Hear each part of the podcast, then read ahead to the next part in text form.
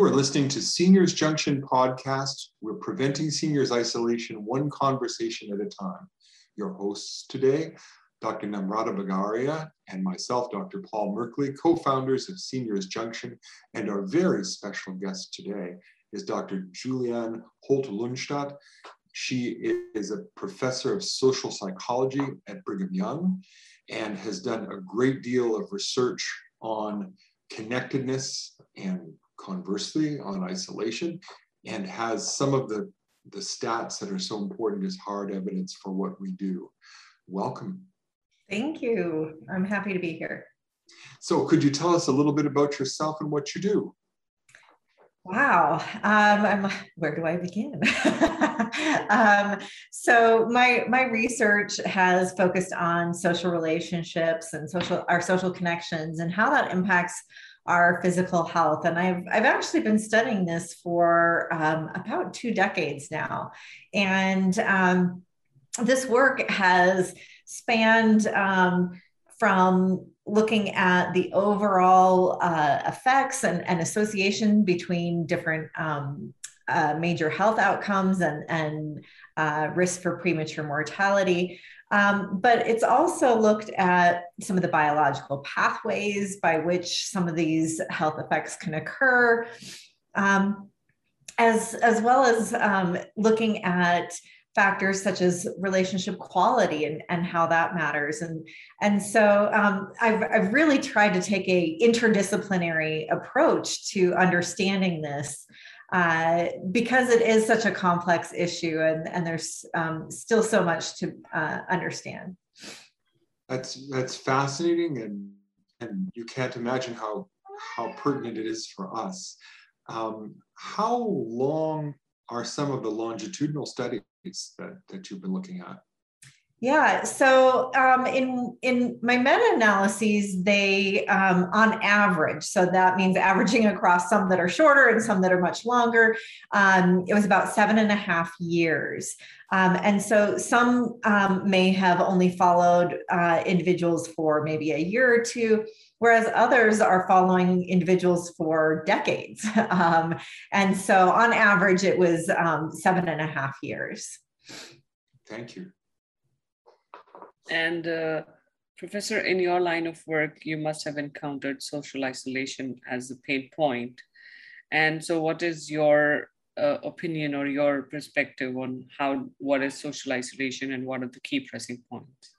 Yeah, yeah. So, um, as we and and uh, you know, when I say we, I, I I'm really talking about uh, the you know the entire field as, as this evidence emerges um, there's good evidence of the protective effects of being socially connected but conversely also um, you know as you mentioned those social deficits um, and and social isolation is one of those. And so um, i'm always careful to try and define social isolation um, as separate from uh, another related term loneliness that often gets used um, interchangeably but and while they're related um, they actually are are um, uh, distinct concepts. And so social isolation is really um, the objective uh, lack of social connection um, so having few or infrequent social contact um, few social roles um, uh, and perhaps membership in, in social groups.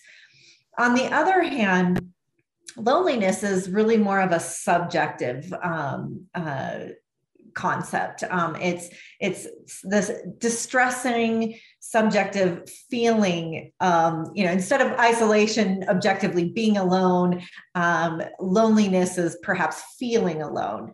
It's it's defined as the discrepancy between one's actual and desired level of connection.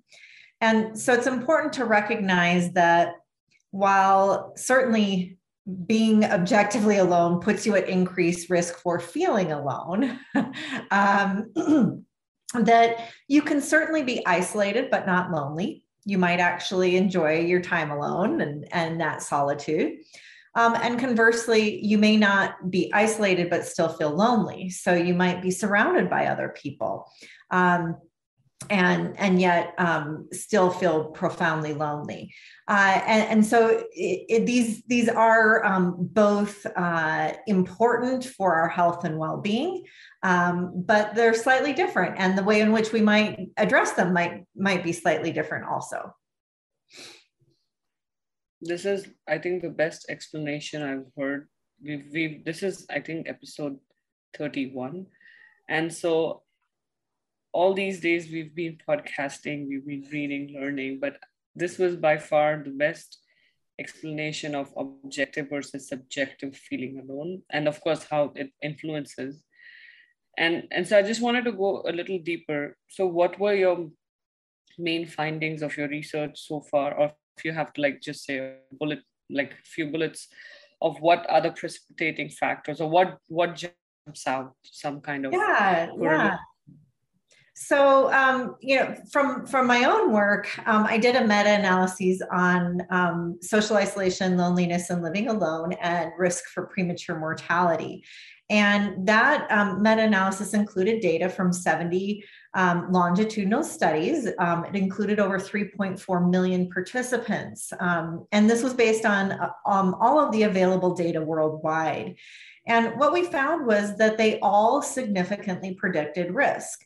Um, so loneliness um, increased risk for earlier death by 26%, isolation by 29%, and living alone by 32%. And despite these relative differences, um, they actually weren't statistically different from each other. so, what that suggests is that they all equivalently um, predict risk for um, premature mortality. And that's, I think, something that's noteworthy because um, we sometimes think that perhaps one might be more important than the other, um, but the, that suggests that um, that each of them may contribute to risk. Now, importantly, there have been additional studies that have been done since that time, um, and these um, have uh, replicated these findings. Um, and, and so we, we have um, pretty strong confidence that these influence our risk for premature mortality. There's also evidence um, across um, multiple health outcomes. Uh, and some of the strongest evidence comes from um, cardiovascular outcomes. So, increased risk for um, uh, cardiovascular disease and stroke. Um, there is some evidence um, in terms of other health outcomes, including things like diabetes. Um, there's also evidence of increased risk um, for um, poor mental health as well as cognitive health. So, increased risk for um, depression, for example, um, when it comes to mental health. And for cognitive health, um, increased risk for um, mild cognitive impairment, dementia, and Alzheimer's disease.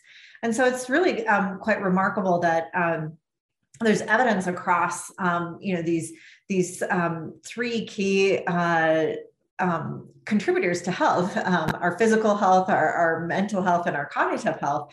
Um, and and so uh, really what this suggests is that this um, influences not only our health but also and and i should mention some of the strongest evidence um, comes from from uh, risk for premature mort- mortality. And that's um, mortality from all causes very striking thank you very much um, sounds accord with me i'll tell you that and um, I couldn't help but focus also on one thing you mentioned um, about the quality of relationships. Are there are there metrics for that too? Yeah, so that's a, a really great question because um, the way the, the field has evolved, um, uh, initially, a lot of the really early research focused on more of the structural or objective kinds of measures of relationships. So, uh, what I mean by that is the it would often look at things like the size of one social network or um, uh, whether or not someone is married or living alone. Um, uh, and so these are are quite objective um, and and are somewhat easy to measure. Um, but then as the field uh, kind of progressed, there became more emphasis on on the functions of relationships um, the extent to which you can actually rely on these people for support for example. Um, and so uh, there was um, uh, so there's a, a, great deal of research on some of these uh, functional aspects and and really um, focused on social support um, there are fewer studies that have looked at the quality of relationships. And so, if you think about it conceptually, um, we we need to have others um, in our lives, um, but the the functions that they serve also are important. But it's also important to measure the quality of those relationships because, as we know, not all relationships are entirely positive. relationships can be sources of strain, conflict, frustration. Um, and so uh, uh, relationships may actually um, be sources of interpersonal stress. Um, we also know that relationships vary in the um, the extent to which um, they how, how deep the relationship or how intimate the relationship is. And so there is evidence to suggest that quality um, does matter and that actually um, negativity in relationships has been associated with risk. And so it's not just having people in your lives, but um, having um, positive relationships that um, seems to be associated with with um, with some of these protective effects. And so, uh, really, it, it's part of a um, uh, a, a, holistic picture of relationships um, to to in, incorporate that uh, component of quality um, along with those other um, measures of relationships. Thank you. One one theme that has come up in previous podcasts has been intergenerational friendships. Is there anything that's that's known about that, or or something you could surmise? Yeah, so um, this is a growing area of research, and um, un- unfortunately, it's not something that I have been personally involved with. But um, what this suggests is certainly some um, promising findings. And what I am so um, energized by is that we know that um, both isolation and loneliness can affect anyone at any age. And in fact, there's actually some evidence to suggest some of the highest prevalence rates are among um, younger individuals. And so um, these intergenerational approaches um, have uh, the potential to really um, benefit multiple generations. Um, and so it's not necessarily one generation helping the other generation um, uh, because they're they're both helping each other. Thank you. So what's your vision to solve uh, this problem or maybe a few pointers around how can we tackle this issue? Well, it, it, I'll just first say that it's com- it's complicated and complex, and um, certainly no one person or no one sector can do it alone. and um, and so my vision is to really see, um, and this um, I think also is echoed um, substantially in the National Academy of Science um, consensus report um, that I, I had the honor of, of being a part of. And one of the things that we recognize and write about is how, how um, every sector can potentially play a role in addressing this issue. And, and while that report was focused on the medical sector, um, certainly other sectors can play a role. And um, just to get everyone thinking about this, I want I want you to you know, just think about the last year and a half of the pandemic and how because of efforts to reduce social contact, to reduce the spread of the virus, it has affected every single aspect of our lives. Um, I mean, from from uh, you know the education, the health sector, the um, enter, even entertainment, um, transportation you you there there's almost no sector that hasn't been in, impacted by this and what that suggests is that if we can see how these sectors have been impacted by that, we can also see how each of these sectors could potentially be part of the solution. So if these sectors can reduce social contact, they could also potentially be sources of um, um, promoting and fostering um, and enhancing social connection. And um, really, uh, when we have that more uh, um, cross-sector approach, uh, we we can better fill in some of those gaps um, and and um, really reach people at um, you know every point in in their their life um, to help them uh, stay connected. Given what you just said, what do you see as some of the challenges and what are some of the opportunities? oh, there's so many challenges. um, so, uh, you know, one of the things that that is a big challenge is is just um, and I'd say a challenge and a huge opportunity, and that is practice and policy. And so oftentimes we are unable to do something because that's outside the norm or it actually contradicts some kind of policy or procedure. Um, and I think the the pandemic actually gives us this opportunity to reevaluate some of these um, practices and policies. And I think we've already seen where, when forced to, that the way of, of business as usual, um, when it has to change, it can change. Um, and similarly, we can be much more intentional about it. And so that that we can be uh, thinking about the kinds of practices and policies we want in place and that uh, when when those are barriers um, how how do we change those? How um, and and so i'm not saying that it's you know something easy. In fact that's that's you know part of your question was what are those barriers? I think they can be um, incredible barriers but i i see this as an opportunity where people are reevaluating these practices and policies and so this is a huge opportunity for us to be intentional about this. Instead of just reacting to a virus, we could actually take some thought and deliberation and design some of these practices with a view to fostering connectedness and purpose.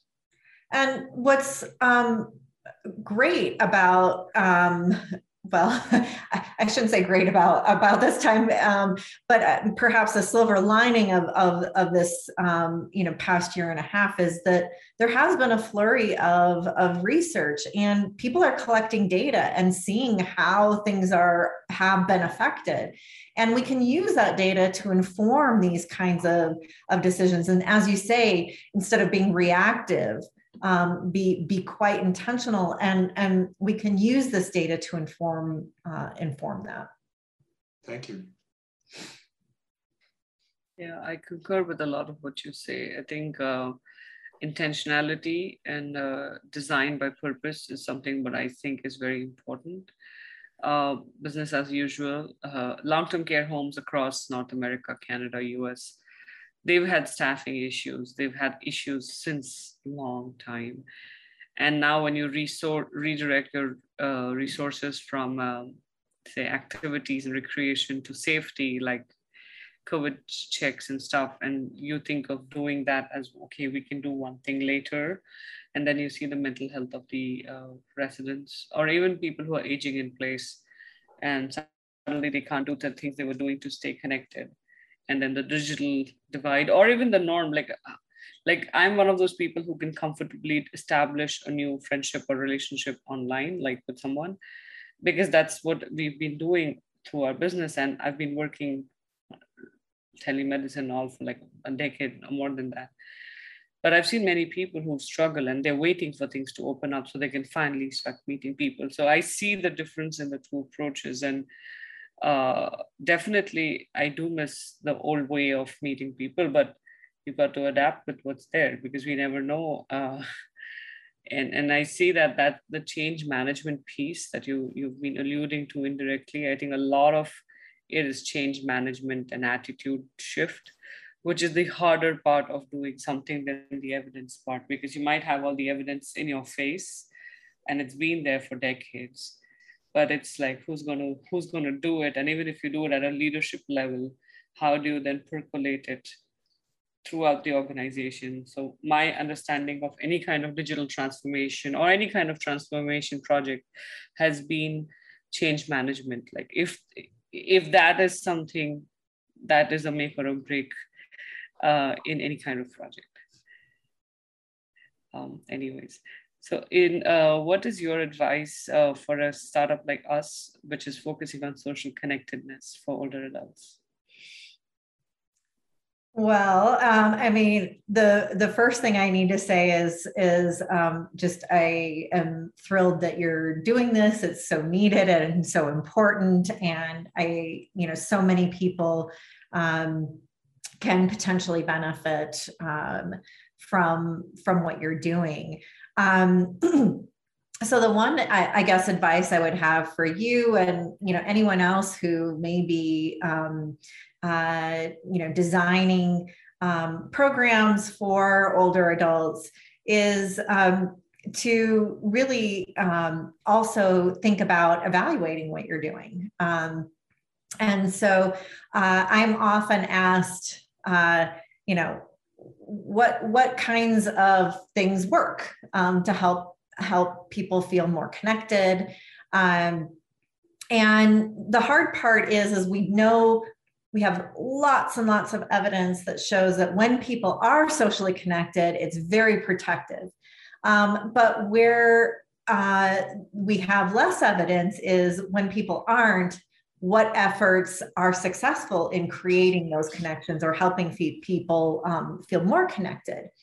And so that's a little bit trickier um, and and so um, and and simply because we um, perhaps uh, you know design a social group or an activity or some kind of um, service or device um, doesn't necessarily mean it will be effective for all um, in all cases. Um, and so it's always important to um, really test what what you're doing um, if it's having the effect you know the intended effect.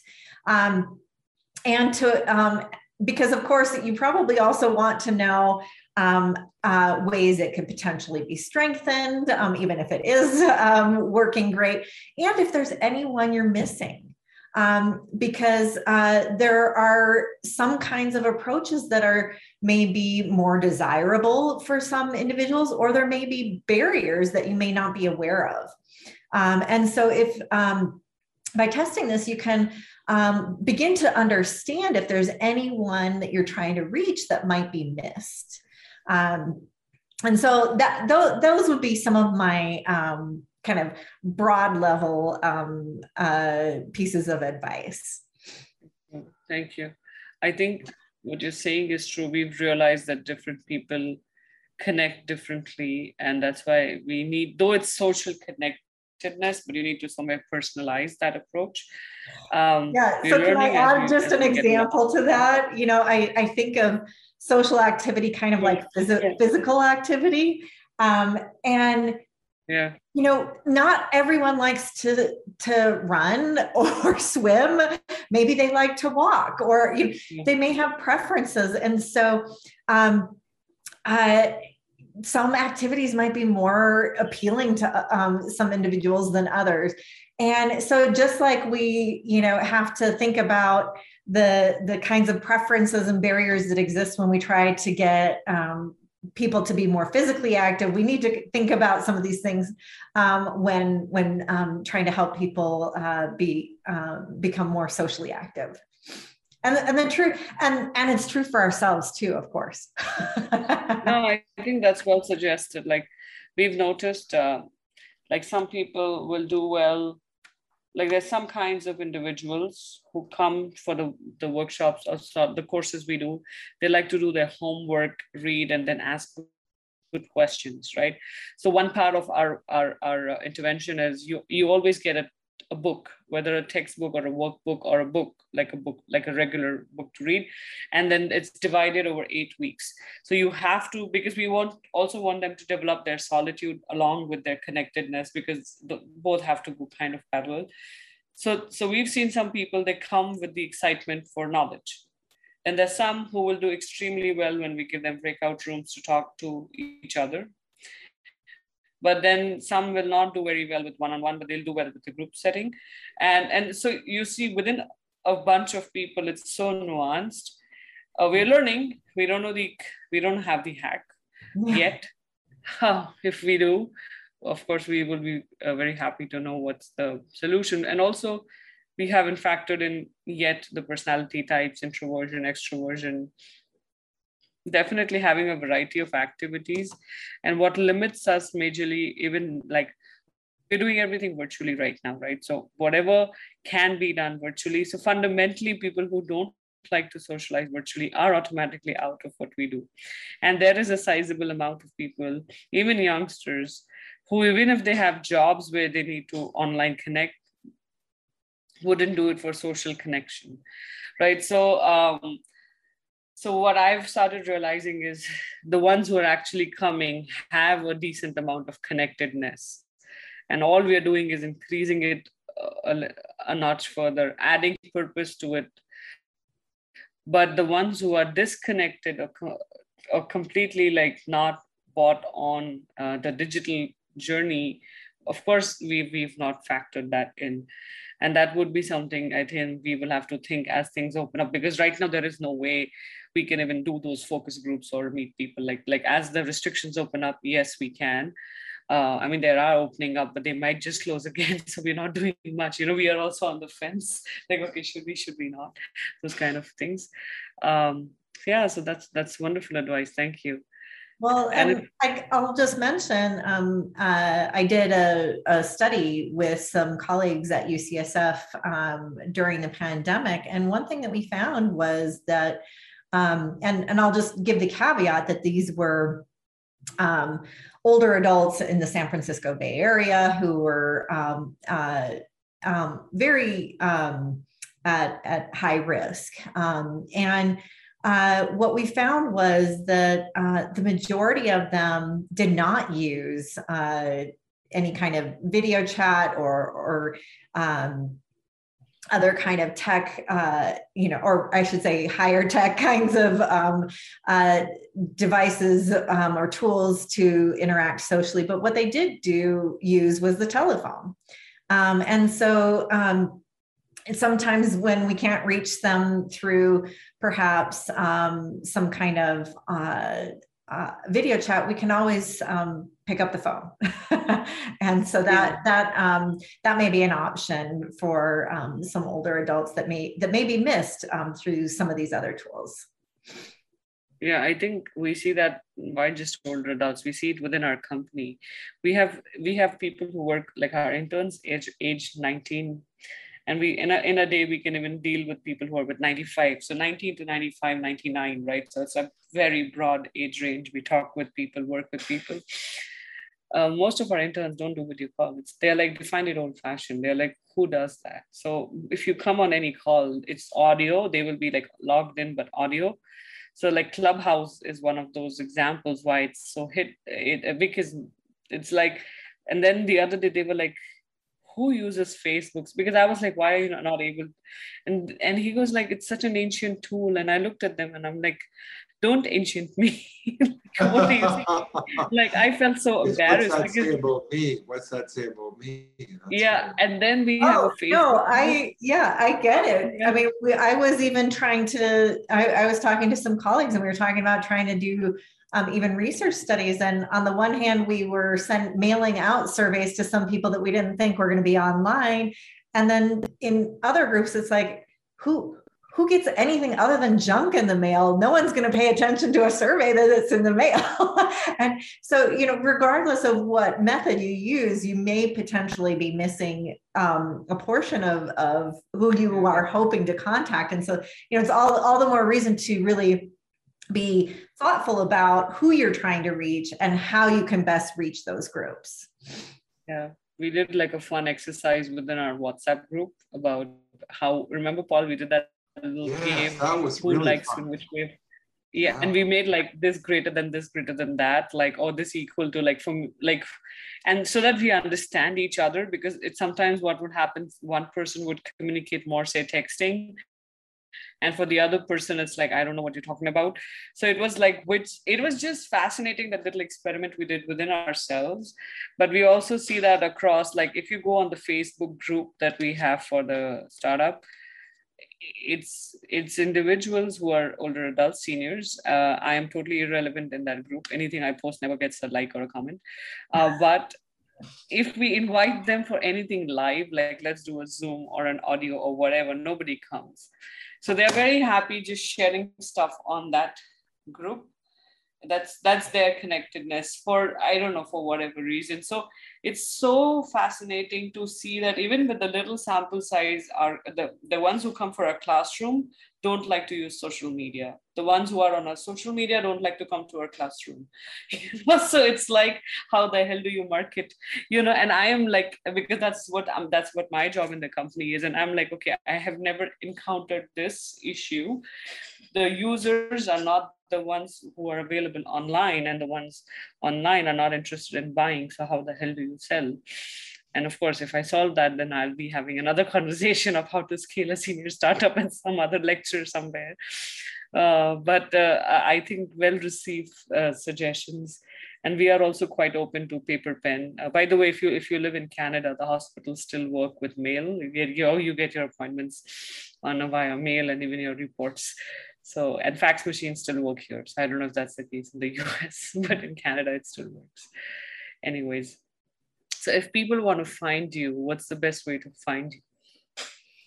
Um, well, they um, they're they can find my website, which actually needs to be updated, um, which is, um, but they can find me on Twitter and on Instagram.